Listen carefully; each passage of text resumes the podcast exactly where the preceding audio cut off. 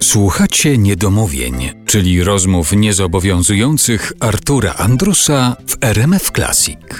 Agnieszka Matysiak jest naszym gościem w Niedomówieniach w RMF e, Classic. Jaki jest najciekawszy komplement, jaki w życiu usłyszałaś?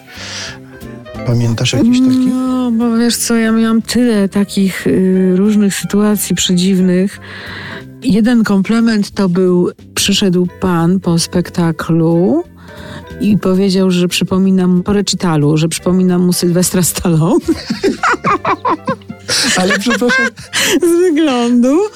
E, e, miałam na przykład też takie sytuację, taką sytuację e, w Londynie, w Posku. E, Graliśmy recital dwa razy.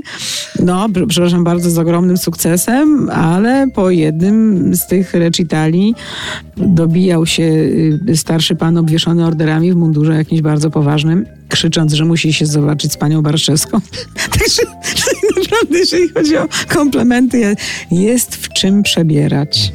No. ale ciekaw byłem, czy pamiętasz? Na pewno to pamiętasz, tylko może trzeba podrzucić, że kiedyś zostałaś nazwana bomba facet. Bomba facet? No, kabaret Elita. Kabaret, tak- no, no wiesz, przed, przed bomba facet, wszystkie ja tam byłam, bo zasada jest prosta. W kabarecie Elita nigdy nie było, nie ma i nie będzie kobiet. Mhm. Więc skoro ja w nim byłam, to byłam facetem. To chyba to jest proste, nie? No, ale to jest Jestem jedynym mężczyzną na świecie, który urodził dwoje dzieci. Tytuł. No proszę. No. Tak, Ale tytuł honorowy bomba facet to jest e, tak, coś, tak, coś rzeczywiście. To jest ogromne wyróżnienie. No to teraz wspomniałeś po prostu o długim epizodzie w moim życiu.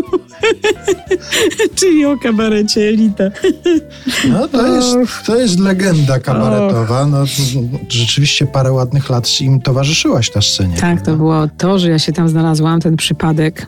Słuchaj, to było coś tak niemożliwego dla mnie, ponieważ ja po prostu słuchałam tego od kołyski w 60 minutach na godzinę i oni mieli taki jakiś swój, raz tam chyba na miesiąc, tak? Mieli swój Magazynek mag, ma, taki. swój magazynek taki cały i piosenki Janka Kaczmarka, no to u mnie w domu to było kultowe w ogóle. To, to, I jak ja sobie szłam korytarzem wrocławskiego radia, czy podziemiem można tak powiedzieć, i nagle wyskoczył Kaczmarek i Jan, złapał mnie za rękę i powiedział, pójdzie pani, pójdzie pani i wciągnął mnie do, do studia, bo się okazało, że oni nagrywali jakąś reklamę i był im potrzebny głos kobiecy. No przecież mógł, mogła tam przechodzić pani Kasia, pani Frania, pani Zuzia w tym czasie, a przechodziłam ja. I ja po prostu byłam nie, no, z nerwów w ogóle i w ogóle z tego oniemienia, to byłam tak mało przytomna.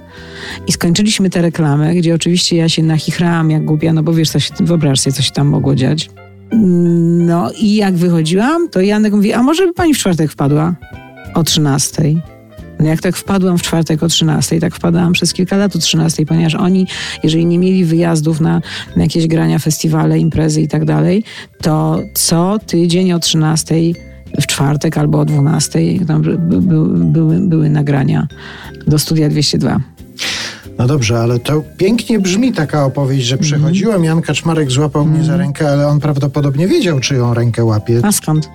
No jak, no po prostu... No ale w życiu człowieka, no mówię ci, był potrzebny, tam trzeba było powiedzieć dzień dobry albo do widzenia w tej reklamie i był potrzebny kobiecy głos. Nie, naprawdę, nie, to no ja no, nikt tam nie znał za specjalnie. Ja tam się plątałam, ponieważ też grałam, y, za, za chlebem się tam plątałam tak naprawdę, bo też grałam głosowe jakieś tam reklamy, bo wtedy raczkowało studio y, reklamowe wrocławskiego radia i myśmy tam wszyscy próbowali dorobić coś, a oprócz tego miałam takie szczęście, wystaw sobie, że dużo reklam tam nagrywał oraz współpracował y, z działem literackim y, Wrocławskiego Radia, które wtedy było wspaniałe gdzie było mnóstwo słuchowisk nagrywanych, wiesz, no tam można, ja nagrałam tam monodram na przykład, nie no naprawdę y, niesamowite rzeczy tam się działy. Osobą, która tam troszeczkę rozdawała karty był Jakubik Arkadiusz. Zupełnie nieznane kompletnie nikomu nazwisko i który mnie tam zapraszał po prostu do albo do nagrania tych reklam, albo robiliśmy takie biuro historii paradoksalnych, na przykład BHP to się nazywało, taki magazyn satyryczny. Super praca, fantastyczna, więc ja się tam plątałam po tych korytarzach. Ale Arkadiusz Jakubik już cię znał? Ze szkoły. Aha. On był rok niżej. Szczeniak. rok niżej był.